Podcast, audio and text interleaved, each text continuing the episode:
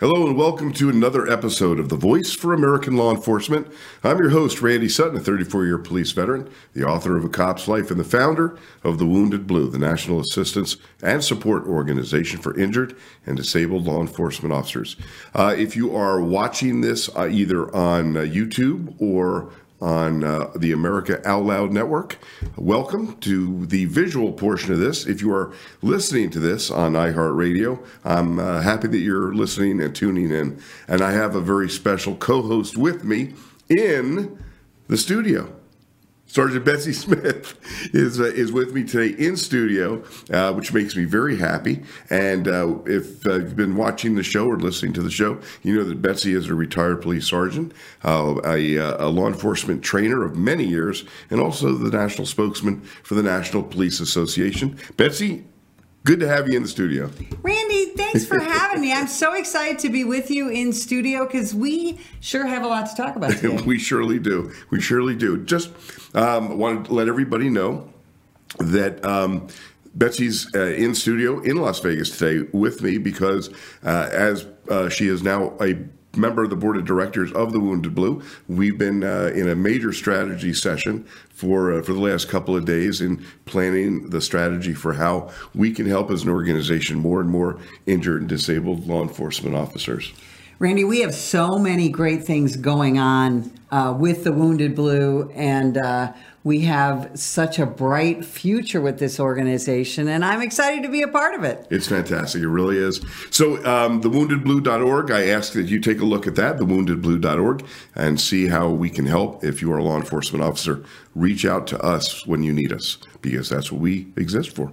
So, there's lots of stuff to talk about today um, on The Voice for American Law Enforcement so many topics. Let's get started with something that I know is near and dear to your heart, and that is the um, the the. Let, us bring everybody up to date on an incident that occurred back in September of 2021 that was that made major news um, when Border Patrol was uh, on horseback and w- were purportedly whipping people from a video that was that was shown. Let's talk about that for a moment.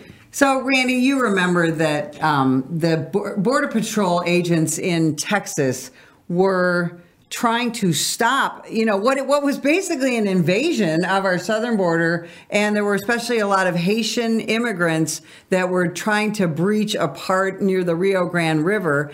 And so Border Patrol has an amazing equestrian unit and so they were trying to push these migrants back. And what they were doing with the horses was utilizing them the same way the way we do in the city with crowd control. And the migrants were pushing back on the horses. And so the agents used their reins. And I'm a horsewoman. So these are not whips, these are reins. That's how you control the horse.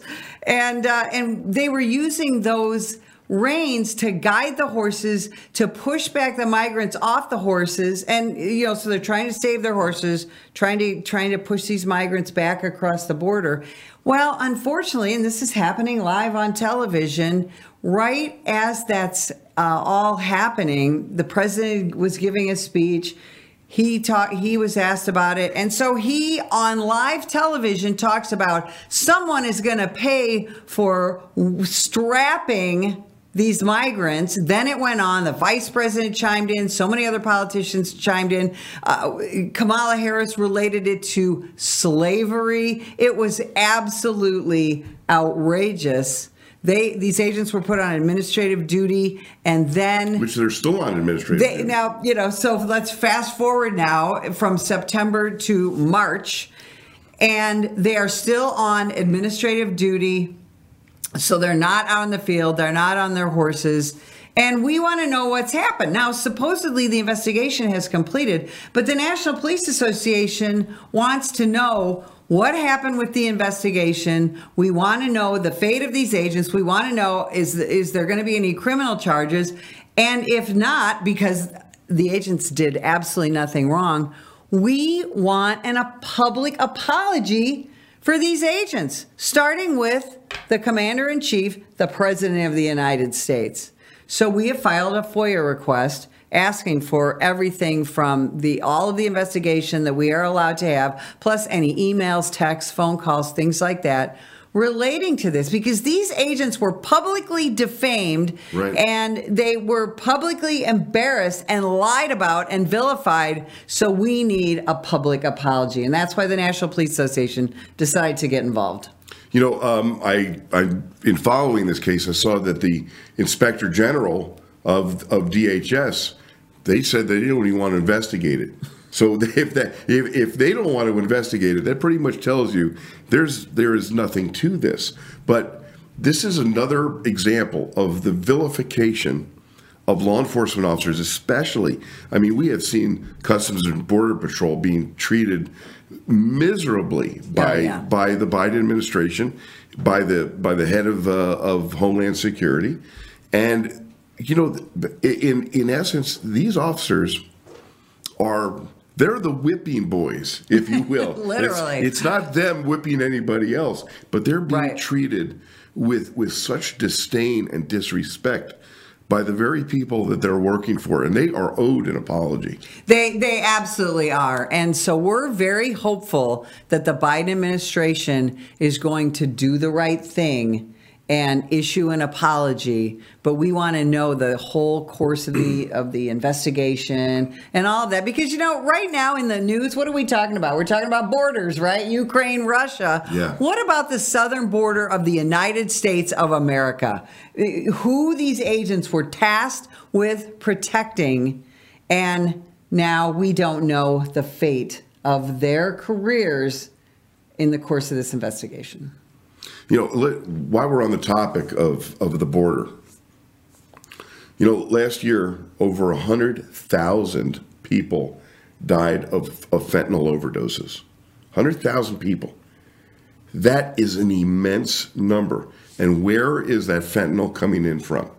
yeah. right? It's coming in through the southern border, which is as as basically open border as it gets. And then we talk about where's the fentanyl coming from prior to it generating over over the border? China. Yes. So we have China importing poison in order to kill Americans, and it is virtually being ignored. You don't even hear, you don't see one headline on it. Do you remember when Trump was in office? Opiate was, the opiate crisis was on every newspaper, and they were blaming him. Right. Now, it's not even a, it's not even on page three. Exactly. Well, and as you know, Randy, I live 80 miles from the southern border. So what we see down there is is you know fentanyl has now replaced marijuana, cocaine, any other illegal drug coming across the border. And in addition to that, what we see is the wholesale abuse, sexual abuse of women and children. We see the human trafficking. All of that on our southern border where those agents were working, and we are not seeing anything in the legacy media even talking about that. A hundred thousand dead Americans, isn't that something that we should be talking about? And yet, and yet we're not. And these brave agents and brave state troopers on our southern Right. borders are working so hard to stop this from happening. But I don't think they're getting a lot of support from uh, from the political class, if you will. You know, I was talking to a to a border patrol agent uh, just a couple of weeks ago, and he was telling me that he's never seen morale um, so in the toilet Yes. as he's seeing it now. I mean, th- those guys are are being ignored.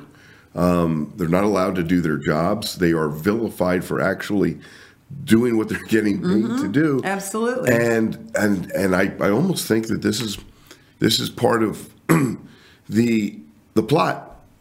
Make 'em- make life so miserable for these men and women that they quit. Yep. And that way we get defunding, if you will. Yeah. Um, and it's I, it's to me it's reprehensible.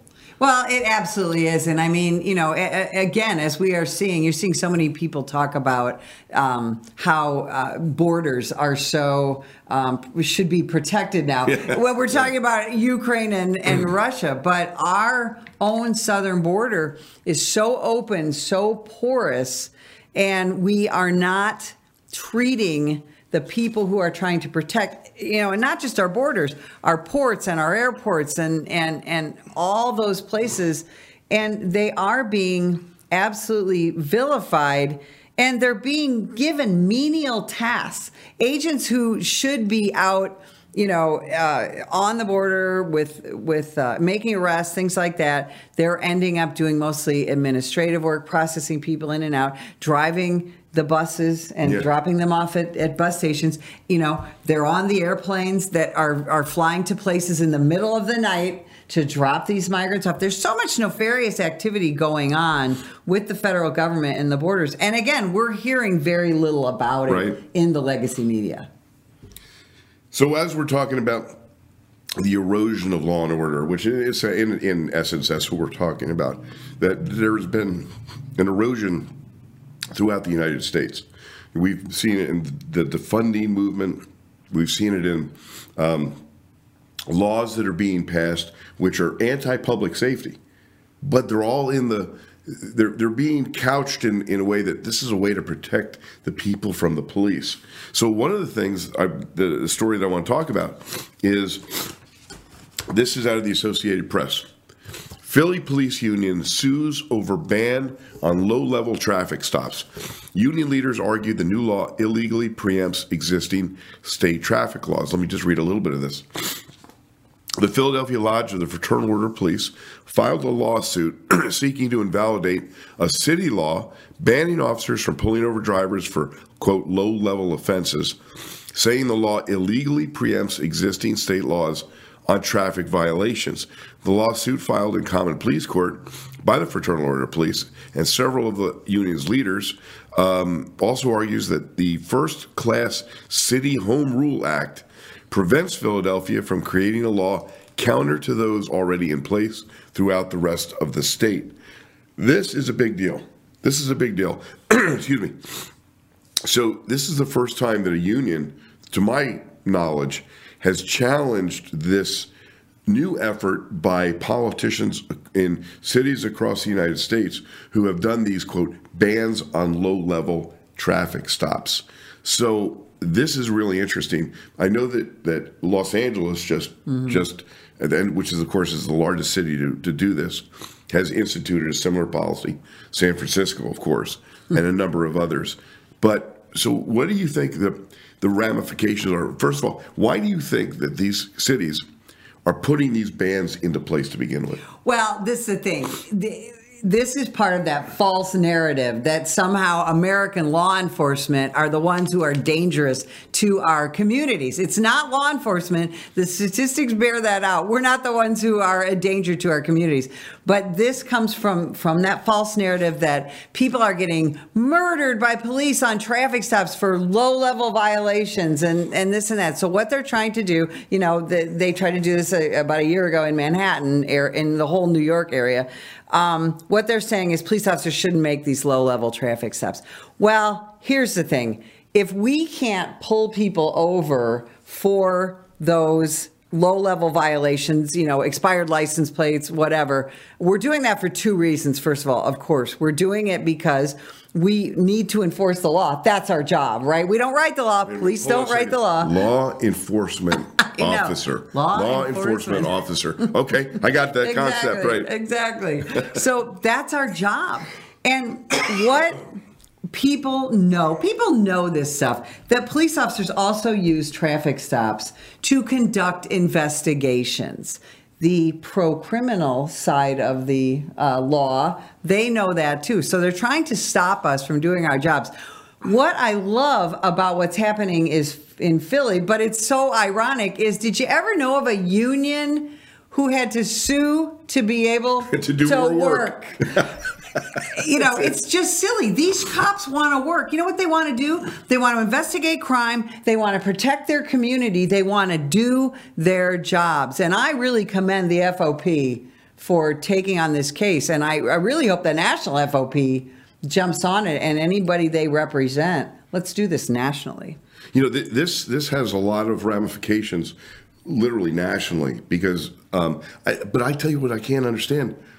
Why did it take this long for a police union to challenge what to me is clearly an illegal an illegal order. You know, Right. cops across the United States when when almost every department has a policy that says you cannot you cannot follow an illegal order. Right. Right? That's what it, you're told that. You you don't follow an illegal order. This, even on the face of it, an order saying don't enforce the laws. to me, that's pretty much a no-brainer for an illegal an illegal order, right? But it hasn't been challenged. So it just it surprises me that it took this long. But I know I'm going to be watching this Oh yeah. you know, very, very closely because if if a if a court rules that this ban is illegal, this is going to put a crimp in the style of all of these political quote leaders who have been doing everything possible to make policing impossible.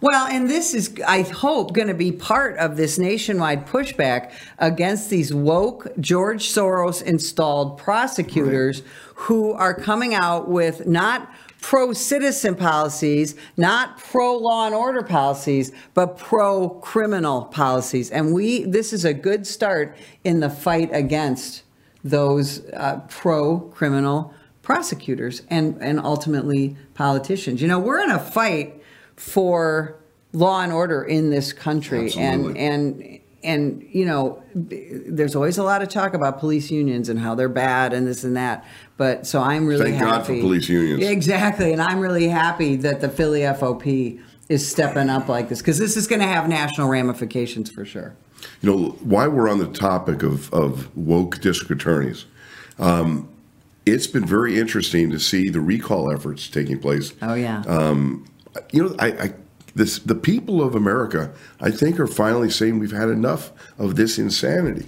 Well, and actually, the National Police Association did a poll a couple weeks ago with Rasmussen that said exactly that that that the likely voters that we polled are tired of the woke prosecutors. They're tired of of you know juveniles who juveniles who murder Yeah. um, not being tried as an adult. Um, they are tired of no cash bail. They they are tired of all these pro criminal policies. And you know what? That gives us hope because it says that America is paying attention and that America realizes that these prosecutors in Austin and Chicago and New York and LA and Seattle and Portland and we could go on and on and on who are not pro citizen people are tired of it and and that's what america needs to understand those people are voted in we've Yes. you got to vote them out folks And that that's that's what's a little heartening about. There's two major recall efforts. One in San Francisco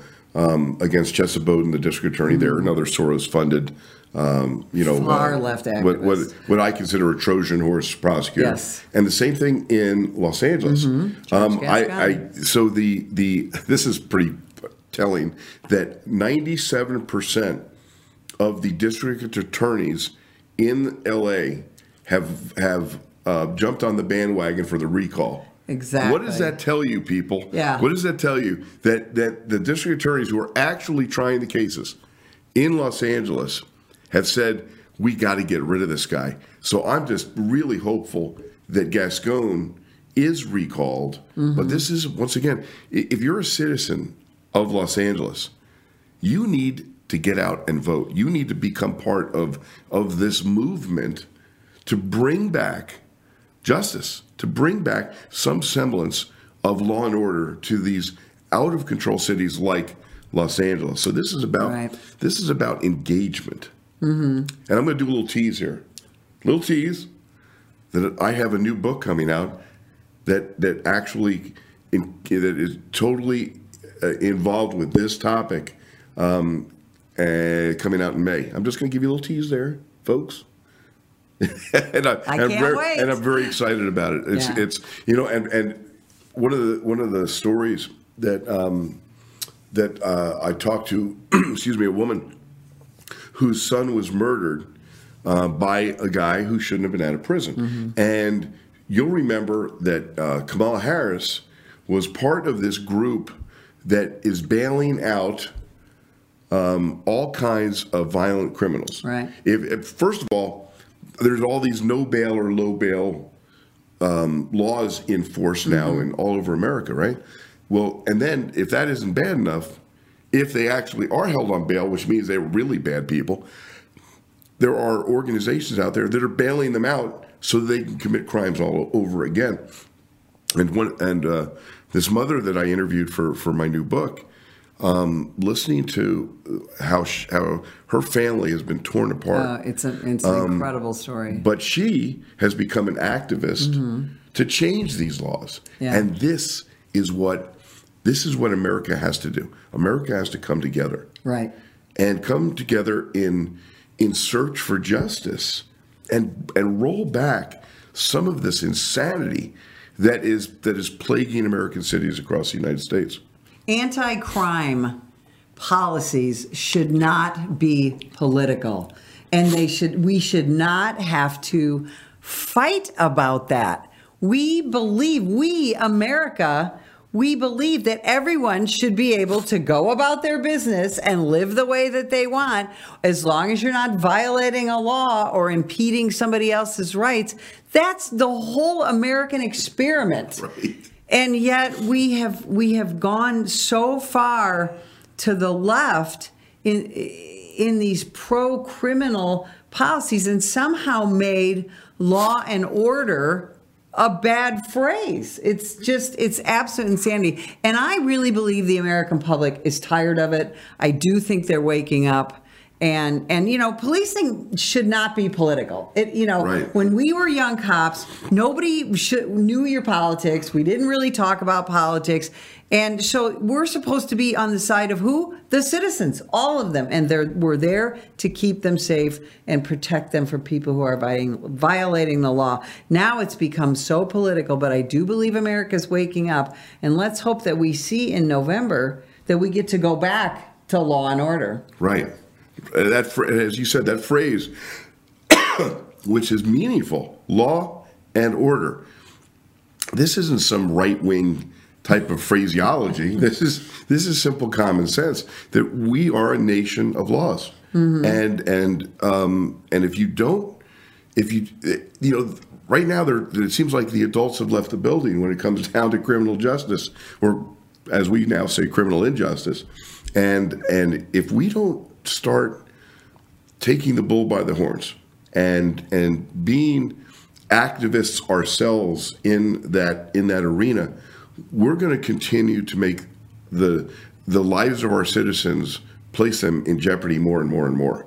Well, and absolutely, and you can't you can't constantly have you know oh we need more programs, we need more social workers, we need more this and that. Here's the thing, and you and I both know it because we've both seen it for decades. Evil exists, and we, American law enforcement, we're here to fight evil. That's Right. what we do. We're not hunting down our citizens. We're not attacking the the the law-abiding citizens. We hunt evil, and I believe that the American public is now really starting to understand that evil exists. And what do we want to do? We want to fight it. Exactly. You know, this this brings up a topic that that you and I both are passionate about, and that is police training. Um, police training is uh, is the most probably the most critical aspect of policing when it comes down to preparing our men and women who are out there serving on the front lines of of of, of uh, the war on crime. And you know, even to say that word, the war on crime, throws the liberals into into an, a tizzy, right? Yes. Because well, I mean, we can't have war, you know, because you and I both are believers in the warrior mindset. Yes. And I know that it is politically incorrect to say, especially in police training circles now, that this is an important aspect. But you and I both know that this is what saves cops' lives. Yes. And it doesn't mean if you have the warrior mindset that you are at war with the people that you serve. Just the opposite. It means that that the reality of policing is that you have to be able to go from being officer friendly to being able to take a life of a person that you are merely engaged in a conversation with. And I know that's a really hard concept for a lot of Americans to think about, but it is the reality of the police. And what we're seeing as we're seeing violence towards law enforcement officers um, increasing every single day. Uh, You and I had an off camera discussion. I mean, more than 20 cops have been shot in the last three weeks. It's crazy. It's insane. And we are also seeing that police officers are becoming more and more hesitant to use the proper amount of force when it's necessary, leading to more and more injuries of officers. Mm-hmm. And so that's why this is so critical to bring this conversation to the to the, the public and to police leadership that that it is critical that police training also talks about you know what you and your husband Dave Smith, who are you know, legendary police trainers, um, you do a, you do a training uh, called the Winning Mind. Yes. Well, the Winning Mind also encompasses the warrior spirit. Absolutely. And that's the thing when we talk about what is what are the ethos of a warrior? What are the habits of a warrior? It's not I've got to kill kill kill. It's duty, honor, courage, loyalty, strength, selfless service. Right. That's what American law enforcement does every single day in this country. And very often we die or have catastrophic injuries doing that selfless service to protect the public. And yet we we we see so many again politicians or weak leaders sometimes weak police leaders who say oh we can't have that warrior mindset. We can't talk about that warrior mindset. And yet you and I have each met hundreds of law enforcement officers who the first thing they tell us is you know why I'm still alive? After I got shot 8 times 10 times Right. 15 times is because I had that warrior mindset that winning attitude that I will win this confrontation. That's what we're training cops to do. And you know what? They do it in defense of not only our own lives but the lives of the people that we go out there every day to protect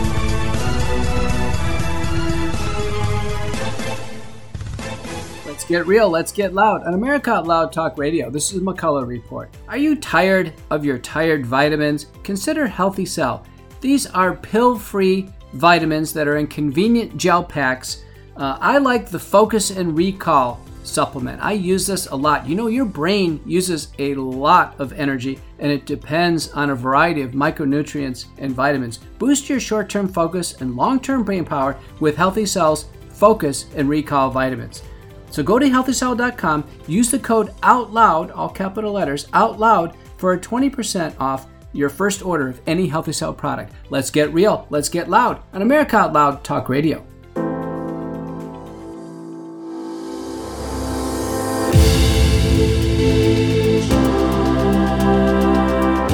Americans, we seek to form a more perfect union. To paraphrase Abraham Lincoln, we are a government of the people, by the people, and for the people. And God willing, we shall not perish from the earth.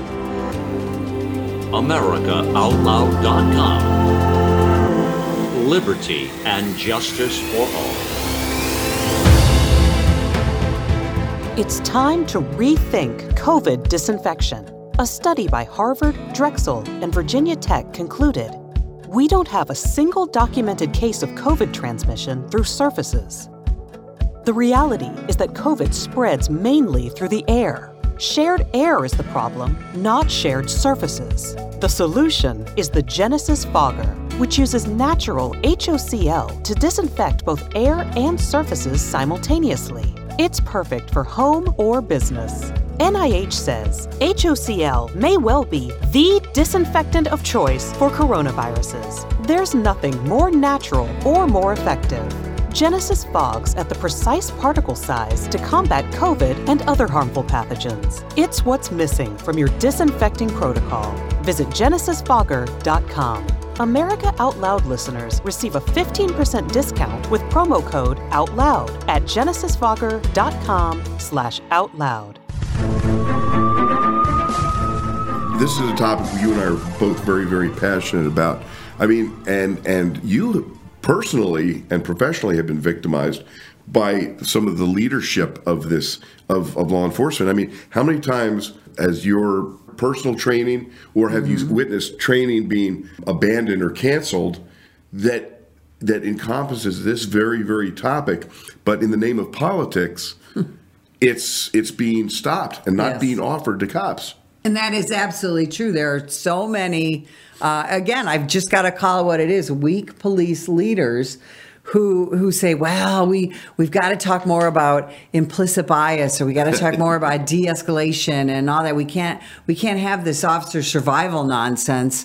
Um, you know, tainting our officers' minds, and it's it's it's so sad. And Dave and I, you know, travel this country and talk to so many of these officers, and you know, they want to protect their communities, but they don't want to get indicted. They don't want to be the lead video on CNN where they only show five seconds of what was a righteous police shooting. They don't want to, you know, endanger their families, which is a, a huge deal in law enforcement. They just want to do their jobs. And yeah, absolutely. We, Dave and I have been protested and we've had events canceled and, and things like that. But there's, there is enough of uh, American law enforcement who wants this kind of training. And you know what I want people to know, and you know this, is a lot of times those officers pay for those classes themselves. Very they go much so. out and do training on their own time Right. because they want to not only keep themselves safe, but again, they want to keep the public safe. They are here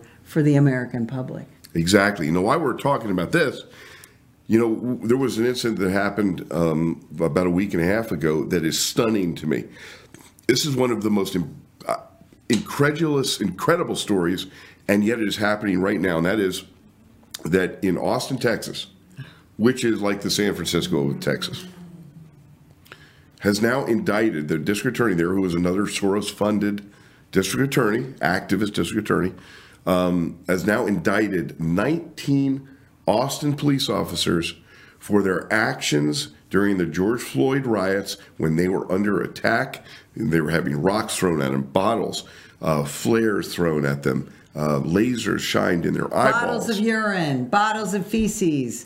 And because they defended themselves with the tools given to them by the agency in, at low lethality munitions, such as baton rounds or uh, beanbag rounds fired from shotguns, um, they have now had uh, uh, themselves placed in a position where they are going to have to fight for their very existence as law enforcement officers. They are now facing fel- felony charges put on them by this district attorney, and and this throws this throws a shudder across the the brows of every single American law enforcement mm-hmm. officer.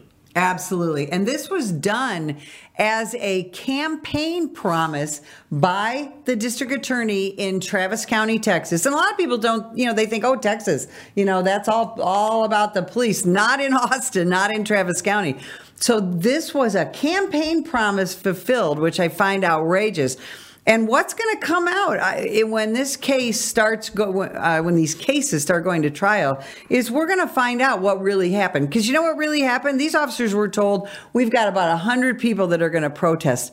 Thousands showed up. Right. They were given some of their uh, less lethal munitions, like their beanbag rounds, were expired. Management knew it, and yet they sent them out there. A lot of the younger officers didn't have the crowd control training or experience to be able to deal with the horrible things that they saw, the the the attacks that they were under. And I think what what we're going to find out is a there's going to be a problem with some of the management there in Austin. Although I do appreciate that their chief has been supporting them. uh, That's- that's in the very true. media. That's and I was true. really heartened to see that. But you're going to see these, the, a lot of these young police officers who are going to say, you know what, I had no idea how to use these things. I, I the rounds were expired. They said go ahead and use them anyway. They said we were going to maybe be up against a hundred peaceful protesters, and we had over a thousand violent rioters. And I think a lot more is going to come out. And I do believe that these officers are going to prevail. But what a terrible thing to have to go through when you're just trying to protect protect your community. Austin PD, like Minneapolis PD, um, uh, like Seattle PD, these are some of the most progressive law enforcement agencies in the country. And I like that word, progressive. It almost sounds like it's positive, yes, exactly. when it's in fact just the opposite. Right. You know, and these, the, these officers are trying so hard to work with that far left, you know, dare we say it, snowflake community. Um, And uh, and this is the thanks they get for it. And you're seeing uh, officers are they're leaving uh, the SRT, the Special Response Team, you know, like they did in Portland. And so what the people in Austin are going to discover is proactive policing is going to die. Well, it's pretty. It's already pretty much ended. Yes. I mean, uh, they have. They literally did the defunding in Austin. Yes, Um, yes, they were the first. In fact, um, they the the police union down there actually put up a billboard saying, "We're not going to be responding," and Right. they, they they have now policies in place where they will not respond to almost every call Right. unless it's a crime in progress. Right. So the service that these officers were providing Yes. is no longer even available to the citizens. Now, is, is that what a citizen really wants? I mean, let's let's let's face it. They put this guy in office, Yeah. and this is what we're seeing across the country. Same same thing in New York. They elect a mayor on the platform of of bringing law and order back to the city, Right. which is out of control, and then they elect a district attorney who does just the opposite. So it's and there cannot be there cannot be law and order when you have a district attorney who refuses to prosecute. Now, I wonder. This would be interesting to know. He just indicted 19 cops for felonies. I wonder how many of the violent thugs who attacked those police officers. I wonder how many of those he's indicted. You want to guess? You want to take a guess on that one? I'm going to say a big bet, fat zero, Randy. That's what I'm going to Yeah. say too. But but he's but he's he's willing to get he's willing to play with the lives of the police Yeah. and for for political purposes. I think it's malignant. I think it's malicious. Now, there was just a headline that came out. This is uh, from the Associated Press.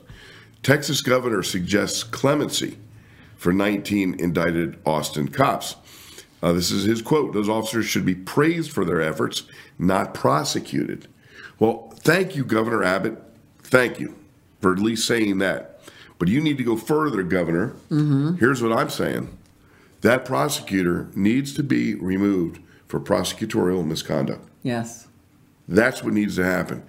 And the governor, I believe, has the ability to do that because of because of misconduct. Yes, absolutely. There is the system in Texas is such that it's it's you know it's fairly convoluted, and, and a Texas resident ha- has to be the one to to start that proceeding. But it absolutely can be done. And and again, going back to our Rasmussen poll about these woke prosecutors, that's one of the things that uh, the majority of the likely voters that we polled said they want to see state governors get involved when these prosecutors either refuse to do their jobs or they go off the rails and do something like this, like they're doing in Travis County, Texas.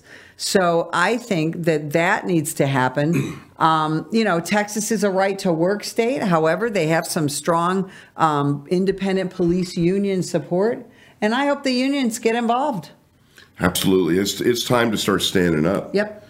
And and and really, why why aren't the people of Austin, Texas, starting a recall effort like in Los Angeles and San Francisco? I hope that that's what we see next, you know, because because Austin, you know, if, if you've ever traveled to Austin, the first thing you do when you land at the airport is you go buy a T-shirt that says "Keep Austin Weird." Everybody wears them. It's a fun place, but Austin went from being weird and fun to dangerous, and you know, it's it's no longer that safe, fun tourist city. Oh, the murder the murder rate and violent crime rate is is literally through the roof. Yes, and that's you know, don't forget this is state capital. So uh, you know, and they they have a their system in Texas is such that they only the legislature only meets every two years, and and uh, and right now I don't think they're in session. And uh, but but we need to the folks of Austin, Texas, need to step up and say, you know what? We want to go back to living in this safe, fun city. Right. And not have to deal with constant homicides, no community policing anymore because when they got defended, defunded, they were the first city to get defunded. The first thing they did away with was a community policing unit, the motors unit, the mounted unit, all those great things that get cops out there and deal, you know, and and one on one with their citizens. Right. And so, you know, and this is the thing, Randy, as we talk about all these things, people who are not safe are not free. If you don't feel safe, you don't feel free. And in America, That's a really important phrase. That's a really important phrase. If you're not safe, you're not free. Yeah, And it's true. And it's and yet we we American law enforcement all took an oath to uphold the Constitution of the United States and of our individual states. And we've got this wonderful Constitution to use to help keep people safe and let them go live their lives. But now uh, we're losing our freedoms because we're losing our safety. Exactly. You know, um, we were talking uh, earlier about um, about police officers and and uh, the way they're being treated by their respective leadership and also by the cities that they're serving. There's a story that came out that that you and I um, talked about earlier that is stunning, stunning. I'm going to read. I'm going to read this. This is out of the uh, Police Tribune. Cop wounded in line of duty gets fired without notice. Town claims his healing is a financial burden. This is at, at a DeWitt Township, Michigan. A Michigan police officer who was wounded in the line of duty just celebrated the good news that he'll be getting a new hip in May that will let him return to the law enforcement career he loved. But then a week later, the township, that DeWitt Township police officer uh, Robert Bob Stump served and protected for 14 years, unceremoniously fired him. This is absolutely outrageous. DeWitt Township manager Andrew Demechek told Officer Stump he had been given enough time to heal and was too expensive. So they were going to replace him with a new officer. There wouldn't be such a big financial obligation. You know, this makes me sick. It makes me sick to, to read that. It makes me sick to know that this officer, who sacrificed so much for that township, is being thrown away by the very people whose lives he has pledged to protect and serve.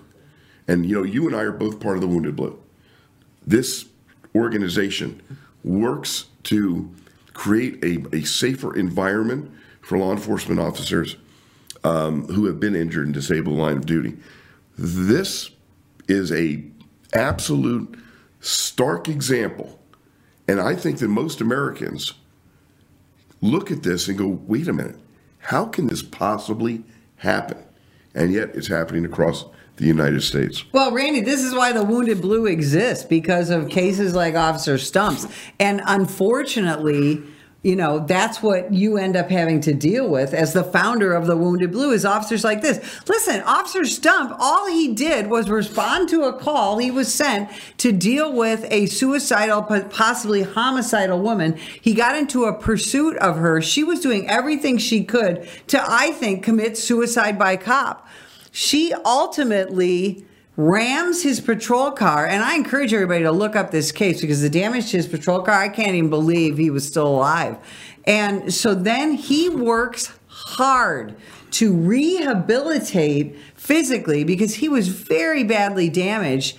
And all he needs is one more thing a hip replacement so that he can come back to full duty. And yet his department says, you know what? You're taking too long to heal from these catastrophic injuries. Instead of supporting you, we're just going to fire you because it's costing too much money. And I want people to know this isn't some little tiny rural area. This is near the capital of Michigan. Right. And this should not happen to this young man. Unfortunately for Officer Stump, he has a tenacious wife who is a school teacher who is working to support their family while he is trying to re- rehabilitate. And she's getting involved and speaking up for her husband. And I hope Yeah. they prevail. And you know, for those of you who, who are, are following this broadcast and, and know uh, about what the Voice for American Law Enforcement is all about, I urge you to contact us at the Wounded Blue, thewoundedblue.org, and see how you can help. See how you can be part of the solution. And and this is this is what we need unity. We need unity Absolutely. between the American people and law enforcement to right these wrongs, to not accept this type of injustice, because that's exactly what this is injustice. And uh, I know that the Wounded Blue has reached out to this officer to, to see what we could do to help him. Um, but I, I, I, it just, even though I see this almost you know, f- very frequently. Mm-hmm. It's still, it's still, um, it still hurts my heart, and and it's almost difficult for me to believe. So you know, the American public they don't know about this. Right. That's right. that's why this show exists mm-hmm. is to bring forth the truth about law enforcement. Absolutely, because you know you, we've got to continue to humanize American law enforcement. You know, this ju- wasn't just a the officer stump situation. You know, the, it might have been in the in the paper for a day that oh a police officer got hurt in a Right. crash. Well, now fast forward almost a year, this young man is still trying to get himself healthy so he can do what? Go back and continue to serve his Yeah. community, and yet he's treated this way by uh, by his agency. It's just extraordinary, and I hope people in Michigan take a look at this case. I, you know. Call the township office and say, what, what are you doing with poor Officer Stump? Why are you doing this? You know, we have got to pressure political leadership and police leadership and say you can't treat people like this. Officers are humans too. We have families, we have mortgages to pay, and we are doing our damnedest to go out and keep the public safe. And I think the public knows that, but I don't think they know about cases like this because you know what? If they did, the Wounded Blue wouldn't have to exist.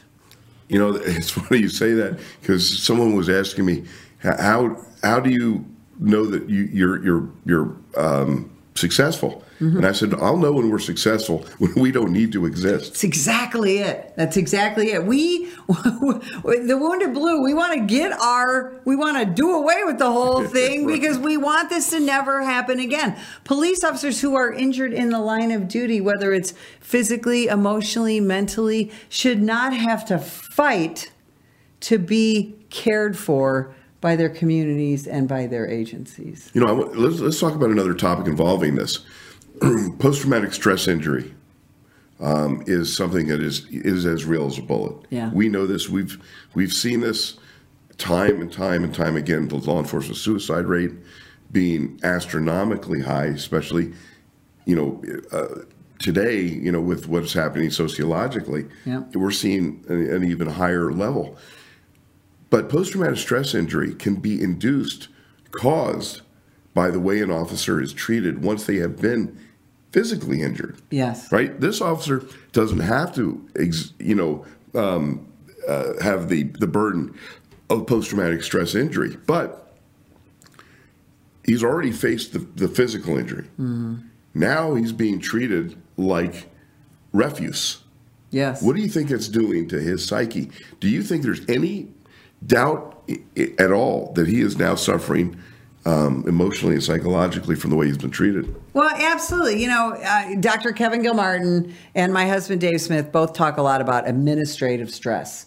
And that is, we, you know, when a police officer is injured in the line of duty, one of the ways that we help them heal is to support them, you know, the brotherhood Yes. of law enforcement. And so when they are not supported, and very often they are attacked by their administration, that causes the post traumatic stress. That's not a part of getting shot. It's not a, always a part of getting in a crash. You can be traumatized by being victimized by your administration. And that, Randy, is 100% preventable. 100%. And Exactly. that is what is so frustrating because, you know, we can't prevent every attack on law enforcement. We can't prevent every catastrophic vehicle crash, but we can 100% prevent administrative stress and, and abuse on these officers. And it needs to happen. It needs to exactly.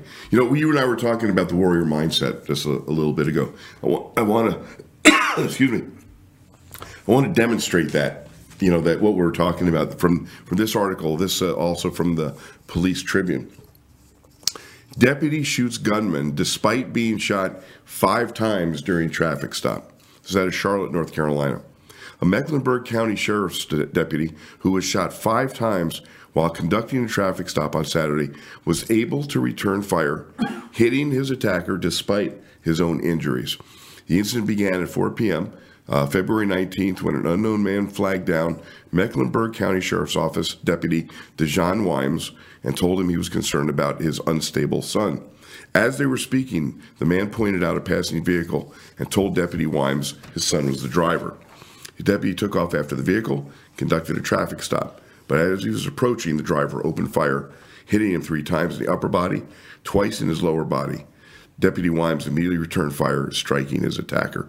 Um, we, you know, when we're talking about the warrior mindset, we're talking about the will to survive, the will to continue on in the fight despite those grievous injuries. This is what we're talking about when we talk about the warrior mindset. That is the will to win. I will survive. I will win this confrontation. And that's exactly what that deputy did. And I want to point out what, what was this call? This was a mental health call. Right. You know, and it wasn't even a call. He got flagged down by mm-hmm. a concerned dad.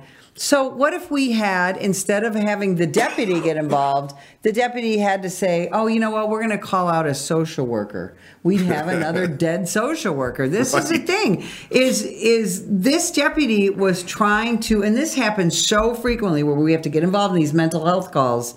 And so he was just trying to help a father who was distraught because he's unable to deal with his mentally ill son. The deputy gets involved, gets shot multiple times, but he doesn't give up. He continues on into the fight, saves himself, saves uh, probably that father and whoever else was in that immediate area when the son opened fire. And boy, we sure wish him well as he heals. And I pray that his agency treats him like the hero that he is. That that is for sure. You know, uh, I know that um, the Wounded Blue has reached out and um, and hopes to uh, become involved with with helping him heal uh, emotionally as well as as uh, as physically. Uh, and and this is something we've seen. I mean, literally, we're seeing police officers, deputies shot almost every single day, Yes. and you don't really hear about this in the legacy media. it's almost like it never happened. Right, right. No, but when we shoot somebody, that's when you hear about it. Eh, you know, Yeah. and and there's you know again there's the there's the Washington Post database out there that talks about police violence, and this is how many people were shot by American law enforcement in 2021, for example, and yet they do not talk about why we have to engage people with our firearms. Attacks on American law enforcement continue to rise, especially ambush attacks. 60,000 American law enforcement officers are going to be injured again this year. We know that. Yeah. We have a right and we have a duty to protect ourselves while we're trying to protect And that's an astounding number, but that's out of the FBI statistics. Yes. Last year, approximately 60,000 police officers were physically assaulted in the line of duty. Gunshots, knifings, being hit with bricks, being punched. And when you consider how few police officers actually police this country, that is an astounding number. and it's fewer every day, Randy. That you know, uh, we have that recruiting and retention crisis that we talk about so often, and we want that to stop. And and the way for that to stop is for people to start supporting their their local uh, law enforcement. So at this point in the show, um, this uh, we've we concluded our basically our news uh, stories, and each excuse me each uh, each week on the show, we pay our respects um, and honor those men and women of the profession who have made the ultimate sacrifice and given their lives in the line of duty. We call it end of watch. Um, so uh, Betsy and I are going to share the um, the eulogies today. Um, we'll start off with Sergeant Matthew Horton of the Ocean County Sheriff's Office in New Jersey. Sergeant Matthew Horton died as a result of contracting COVID 19 in the line of duty. Sergeant Horton was a United States Marine Corps veteran of uh, Operation Iraqi Freedom, had served with the Ocean County Sheriff's Office for over 14 years. He is survived by his wife and four children. Sergeant Matthew Horton, Ocean County Sheriff's Office, New Jersey. End of watch Tuesday, February 22nd, 2022.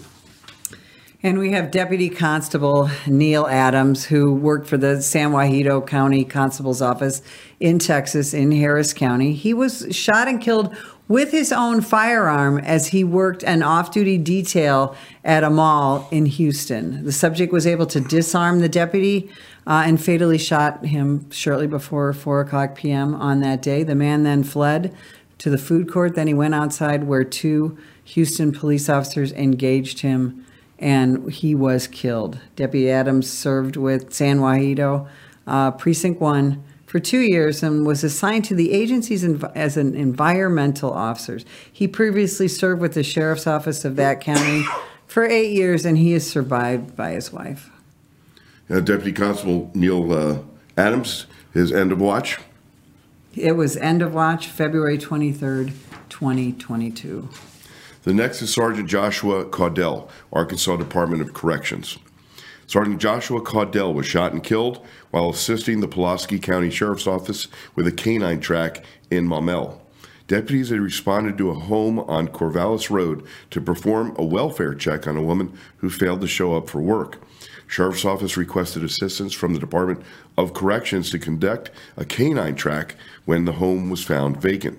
Sergeant Caudell's canine led the officers to a trailer on Overstreet Road. As they approached the trailer, a man hiding beneath the, the trailer opened fire on them, fatally wounding Sergeant Caudell.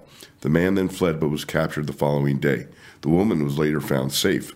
Sergeant Caudell served with the Arkansas Department of Corrections for nine years and assigned to the Tucker unit. He is survived by his wife and three children. Sergeant Joshua Caudell, Arkansas Department of Corrections, end of watch, Monday, February 28th, 2022. And finally, we have police officer Jorge David Alvarado Jr. from the Salinas Police Department in California. Uh, officer Alvarado was shot and killed during a traffic stop when a subject opened fire on him and he was fatally shot. The subject was later taken into custody.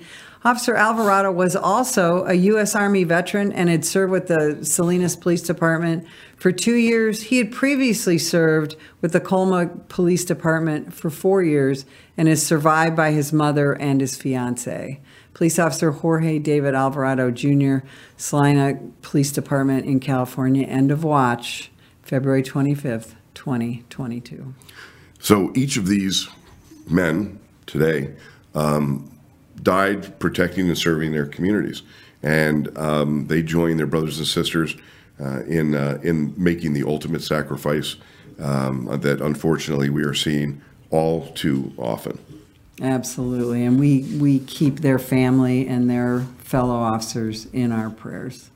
So we're coming to the uh, conclusion of our show today. Uh, I'm Randy Sutton and my co-host Betsy Smith, and uh, we appreciate you taking the time to enjoy this show and listen and watch it. Um, and we will be back again next week. Meanwhile, I urge you, if you want to contact me, uh, go to my Facebook page, The Voice of American Law Enforcement, uh, or contact me at randy at thewoundedblue.org. If you want to assist law enforcement, if you want to participate in helping, I urge you to go to thewoundedblue.org, see how you can help. If you are an officer, reach out to help anytime. We're here for you. Betsy, thanks so much for joining me in the studio right uh, today here in Las Vegas. Randy, I can't wait to do it again. We'll have to do this again soon. thanks, everybody. 111, 110.